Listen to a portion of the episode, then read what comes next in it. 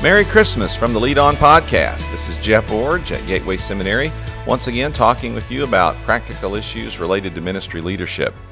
Uh, I'd like to take the podcast today to talk about Christmas and offer some perspective on that and to uh, look at some current events in the light of the events of Jesus' birth and see if we can't gain some encouragement as we go through the Christmas season together.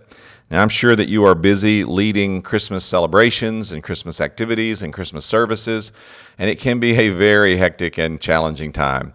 Uh, but at the same time, it can be a rewarding experience of re- refreshing ourselves again about the birth of Jesus and renewing ourselves through reconsideration of what his life means in our lives. Christmas is one of those holidays that often has a lot of nostalgia attached to it.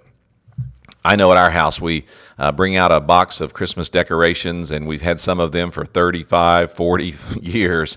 We put them on the tree, and we talk about who they who gave them to us or where they came from, and those kinds of things. And we have nostalgic uh, uh, activities that we do around Christmas, things we've done for years and years and years uh, some kind of hokey things, some kind of uh, uh, traditional things. But you you know, we're like every other family. We've got our little habits and practices that take us back to a previous era, uh, and we think about those things. And then there's also nostalgia though about Christmas, uh, thinking about well, you know, wouldn't it be great to go back to a simpler time or back to a better time, or as someone would say, maybe you know, back to the good old days when when we didn't have all this commercialism and we didn't have all this difficulty and challenge and hardship and chaos going on around us when Christmas happens. And I know that all those feelings are are um, are, are, nice to to wish wish for, but quite honestly, uh, the good old days weren't that great, and the olden times uh, weren't that pristine.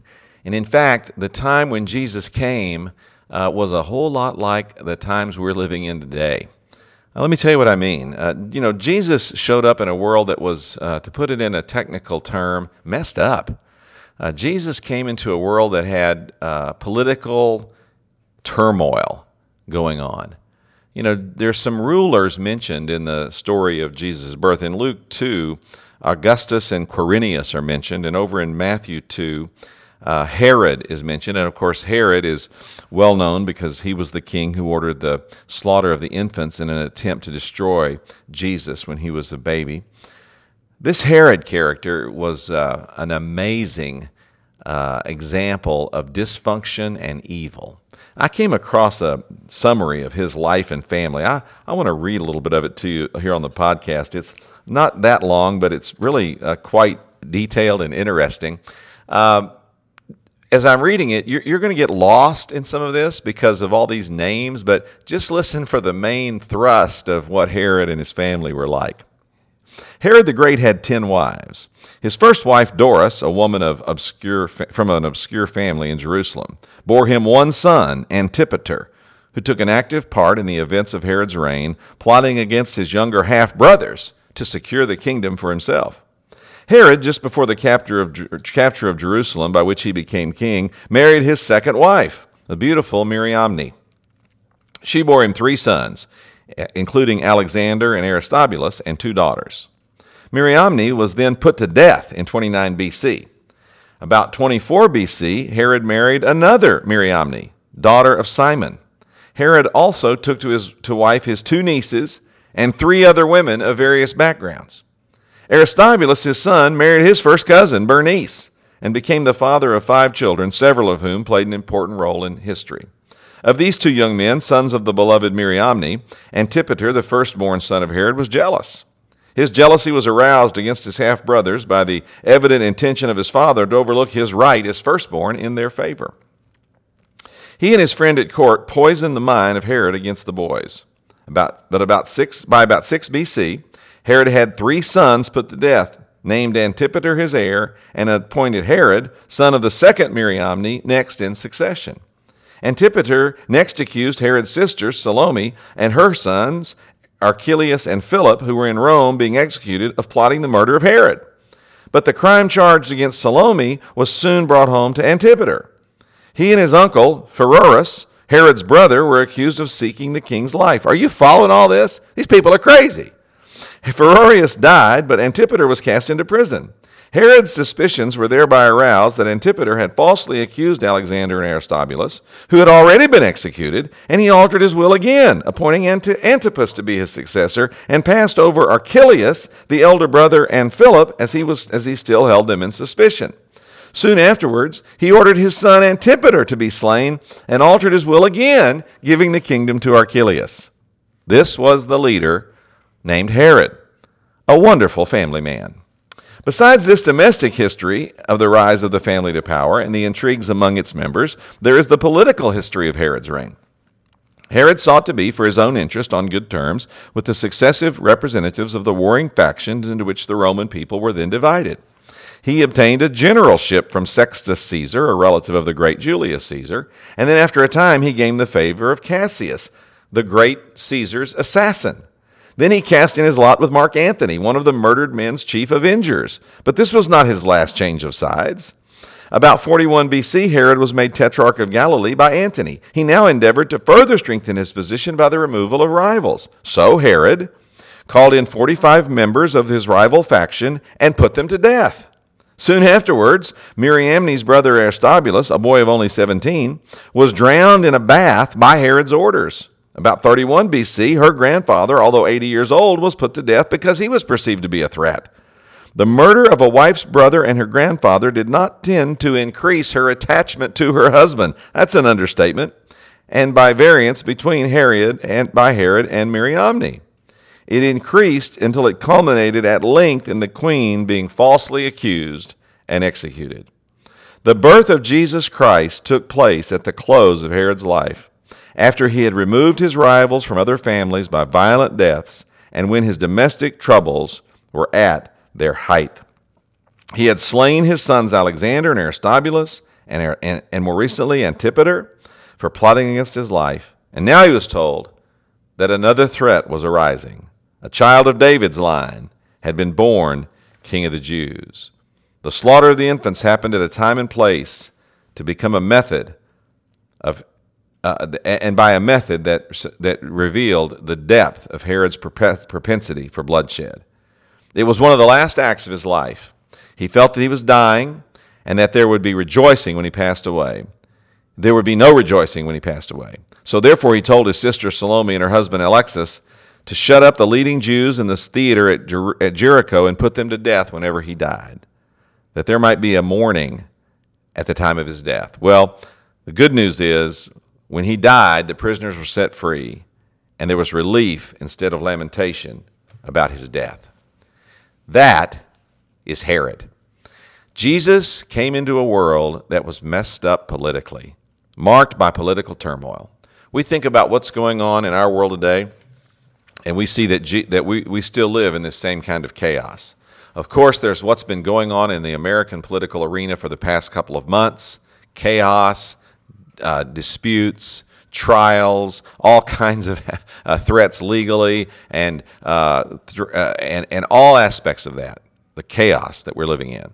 But outside our country, there's ISIS, trouble in Iraq, significant problems in Syria, what's happening in Sudan, ongoing conflicts with Russia, and then moving into our own hemisphere, South America, Bolivia, Venezuela, countries in chaos, on the verge of collapse. This is the world we live in. It's very similar to the world in which Jesus came. Then, second, Jesus came into a world of financial confusion. There's a, several examples of this in the stories of Christmas. First of all, uh, they ordered a census for further taxation, which reveals the greed that was driving governmental policy at the time. There was no room at the inn for Jesus, which was, reveals a callousness and a loyalty to financial gain as opposed to caring for a woman that was pregnant and about to give birth.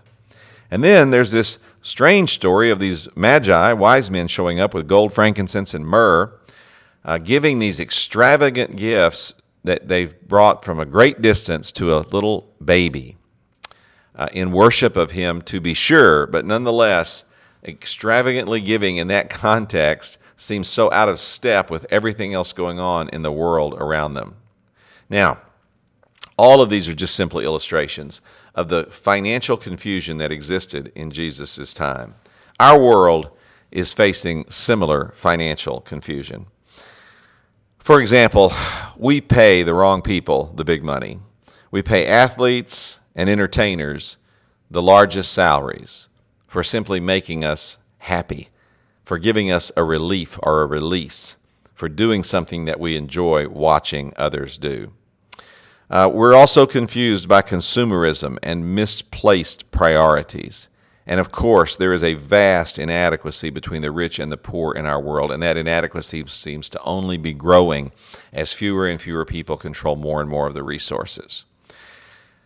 We live in a world that is financially confused. We are living on borrowed money. Uh, we have the highest amount right now of individual debt ever in American history. And of course, our nation is in greater debt than it's ever been at any time in its history. We have all of this debt that is just out there and is a looming disaster waiting to crush us. And it's just a matter of time before we're going to pay the price for living this way for so long. Our world is in financial confusion. And then Jesus came into a world of spiritual indifference. There were many predictions in the Old Testament of Jesus' coming. For example, it was said that Jesus would come from the throne or line of David in Isaiah 9 7, and that was fulfilled in Matthew 1 1. It was said that Jesus would be born in Bethlehem in Micah 5 2, and of course that was fulfilled in Matthew 2 1. The time of Jesus' birth was predicted in Daniel 9 25, and in Luke 2 1 and 2, we see that prophecy fulfilled. Jesus was predicted to be born of a virgin in Isaiah 7:14 and in of course Matthew 1:18 we read that he was born of a virgin. And then the flight to Egypt by the young family was uh, described in Hosea 11:1 and then confirmed in Matthew 2:14. These are just five examples of Old Testament prophecies that pointed to the birth of Jesus to the nature of his birth, to the time of his birth, to the place of his birth, and then to subsequent events after his birth as the family fled for their lives. You would think that in a world that had so much information about when Jesus was going to be born, where he was going to be born, and what was going to happen in the circumstances surrounding his birth, that there would have been a great anticipation about his arrival and hundreds, if not thousands, or if not millions of people waiting expectantly and watching for him to arrive. That is not what happened. The people expecting Jesus are described in the Bible, and it's a short list Mary and Joseph, Elizabeth and Zacharias, the shepherds, an unnamed plurality, but certainly not hundreds of them, Simeon and Anna, and the wise men who followed the star. Mary and Joseph, Elizabeth and Zacharias, Simeon and Anna. That's six. Traditionally, three wise men. We don't know that it was three, but traditionally, three wise men. That makes nine. And then the shepherds, a few of them. So let's say around a dozen or so people. That was all that was waiting for the birth of Jesus. Despite all the prophecies about his coming, that's all that showed up in the moment. So, just like our world is a place of political turmoil and financial confusion, just like the time of Jesus, our world is spiritually indifferent to Jesus. Jesus was raised from the dead, and that still doesn't get everyone's attention. Wow. Some people in our world have never heard of Jesus, and so therefore they have no opinion about him. Some have reduced what it means to follow Jesus to being a part of a political party or even a religious party where the word Christian means uh, a group or a, or a sect or a, content, a, uh, uh, or, or a political movement in various contexts in the world. Some people have believed in Jesus, but they've become either lethargic or overly intellectual, in meaning that they either see Jesus as a good teacher they want to follow, or they see him as a, a, Lord that they kind of want to believe in or kind of want to serve, but they're lethargic in their commitment. Very few people today live as if a resurrected Lord Jesus is alive and a vital and vibrant part of their lives in the moment. Very few live that way today. So, when we think about Christmas, sure, the nostalgic aspects of it are fun. Dragging out old Christmas decorations, listening to music from a previous generation, thinking about how our grandparents or our great grandparents celebrated the holiday, or even going back into a previous century or even a century before that and thinking about the simplicity of the celebrations that those people must have had and how pristine their lives must have been and how wonderful Christmas must have seemed. Or we can even go all the way back to the time of Jesus and do the same thing. But really, when you strip away all of that nostalgia and all of that uh, imaginary, uh, uh, all those imaginary thoughts about what Christmas must have been like, I think when we all go all the way back to the time of Jesus and see the world he came into, we'll see that our world is very similar today. Jesus came to a world of political turmoil, financial confusion, and spiritual indifference. Those same three things are what our world is like today. And so the good news is Jesus still wants to be in this kind of world today. And he came into that kind of world. He wants to be in that kind of world. And get this, he has sent you into that kind of world to make a difference on his behalf. Some Christians today are lamenting, oh, we need a time when politics are better. Oh, we need a time when finances are better. Oh, we need a time when people are more spiritually committed.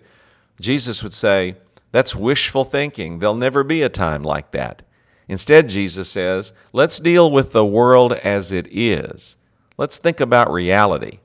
And I came into that kind of a world of reality and made a difference. And now I'm still there, and I want you to join me and go into the same kind of world that's politically indifferent, financially confused, spiritually, um, or uh, political turmoil, financial confusion, spiritually indifferent, and make a significant difference. How can you do that? Well, as you think about Christmas and reflect on what it means and think about going forward this Christmas season, let me challenge you to do three things. Number one, live the gospel in the real world and demonstrate a transformed life. Don't try to escape the political turmoil, the financial confusion, or the spiritual indifference. Plunge into it and live a transformed life in that what I'll call real world context or real world situation. And by doing so, make a significant difference. I have a really good friend. A number of years ago, uh, he got a promotion at work. His boss called him in and said, uh, We want to promote you to a significant new responsibility. And in that context of that responsibility, you have to be you have to take on the uh, United Way campaign. Now, if you're not familiar with that, United Way is one of the ways that companies contribute to their local communities. It's a popular thing in many places in the country. And then the community has a board that distributes those United Way funds across the social services and across the uh, need meeting uh, programs of the city, of the community. In many cases, it's really a good thing. But this company participated in United Way, and so he said, You'll have to take the United Way responsibility. That's part of your new job. My friend said, Well, that's going to be a problem. He said, uh, in our community, uh, the United Way funds uh, are distributed to abortion providers, to clinics that provide abortions for, for, for young women. And, uh, and I just can't be a part of that. And his boss said, Oh, okay, well, I, I understand. Um, well, we'll assign that to somebody else and, and we'll give you some other responsibilities then. Well, a few months went by. My friend goes to work and uh, he sees a memo from his boss that says it's time to kick off the United Way campaign for this year, so you need to get that done this week. My friend said to his boss, "Wait a second now. I, I thought we talked about this. I can't do this. It's it's a really serious issue with me. It, it, I don't participate financially in giving to this, and I can't lead our company to do this because I have a moral conviction about the way the money is used, and I just can't support it." And his boss said, "Oh yeah, I remember that conversation. We can make we can assign it to somebody else." And then he said, Gary, uh, could I just give you a, a piece of advice? And he said, Sure. And he said, Your, your problem is you're letting your religion affect your life. And my friend said, I kind of thought that was the point of religion. It was supposed to affect our lives. And then he told me that story, and we've laughed about it over the years. Your problem is you're letting your religion affect your life. Listen, that's exactly what I'm advocating you do plunge into the world we're living in, the chaos of it, the difficulty of it, the turmoil of it, the indifference of it, plunge in and live a transformed life. Look different than the world system around you and the expectations of people around you. Live your transformed life. And when you do that, people are going to say, wow, what you believe, it really affects how you live. And you'll be able to say in response, that's the point. I'm living a transformed life of commitment to Jesus. He came into a world, the kind of world we're living in today, and He sent me to live in that same world, and we're supposed to make a difference. I'm challenging you this Christmas season to learn from the example of Jesus. Plunge into a messed up world, live a transformed life, and make a difference. Second, share the gospel. Share the gospel as the power to change lives, and share the gospel as the, as the ultimate end result of why Jesus came in the first place. Jesus did not come to a manger in Bethlehem so that we could have candlelit Christmas Eve services. That is not why he came. He came because that was an important step in the process of making the gospel message available to everyone in the world. His incarnation, his sinless life, his matchless death, his fantastic resurrection, all of that started with him coming as a little baby. The gospel is the result of the Christmas story. So, as you go forward, yes, it's great to tell the Christmas story, but tell it from a gospel perspective. And as you move away from Christmas, take the gospel into your community as a result of your Christmas experience and share the gospel as the power to change lives. It's what makes the difference. It's the reason for Christmas, and it's the message that we have to take forward from the Christmas story. And then finally, model the gospel in your church and model the gospel in your church as a as a uh, as a community changing strategy. And help people understand that the gospel produces the church and the church makes a difference in the world in which we live. So there's a connection. Christmas produces gospel gospel produces believers believers result in churches and churches are supposed to be in the real world making a transformational difference. So Christmas is not a time for escapism. Christmas is not a time to say, Oh, I wish we lived in a different time. I wish we lived in a different era. I wish we could go back to better days. I wish we could go back to better times. No, that's not really what Christmas is about. Now, it's fun to have some nostalgia about your celebration and to have some traditions you always practice. And it's certainly fun to have fond memories of bygone days. Nothing wrong with all of that. But if you allow the Christmas season to cause you to lose passion for the world we're living in, you've missed the point of the story. Jesus came into a world that was messed up. Political turmoil, financial confusion, spiritual indifference. That's the world Jesus arrived in back in the day. It wasn't a pristine moment. It wasn't a happier time. It wasn't the good old days. Herod and all of his political nonsense, his dysfunctional family, and the chaos he brought into the world, he was on the prowl. Financial confusion meant that the rich were getting richer, the poor were getting poorer. That censuses and taxation were causing people to have to pay out even more. And then spiritually indifferent, there was so much prophecy about the coming of Jesus, and yet nobody even showed up except maybe about a dozen folks who cared enough to be there when it happened. Well, that's the world Jesus came to. That's the real world we live in today. Nothing much has changed, quite frankly, in the way the world operates and the expectations the world has and the people that are running our world. Not much has changed. But Jesus came into that kind of world, and He's still here today. Jesus is not waiting for a better time to work through you, to communicate the gospel in your community, are to demonstrate by your church's transformative ministry how it can impact the world in which we live. Jesus is not waiting for better times before he can do what he wants to do in our world today. So, live the gospel, live a transformed life, be noticeable, noticeably different in the world in which we're living. Share the gospel. That's the result of the Christmas story. The whole reason for the incarnation was to put Jesus on the path to the cross and the resurrection to make the gospel message possible. And then, as a church and a church you lead, model being an, influ- an influence and a difference maker in your community. Churches should not be enclaves of seclusion to try to protect ourselves from the influence of the world. Churches should be oases of sanity and launching pads for ministry that go into a community and make a real difference. I hope you have a blessed Christmas. Hope you have a Merry Christmas. I even hope you have a Happy Christmas.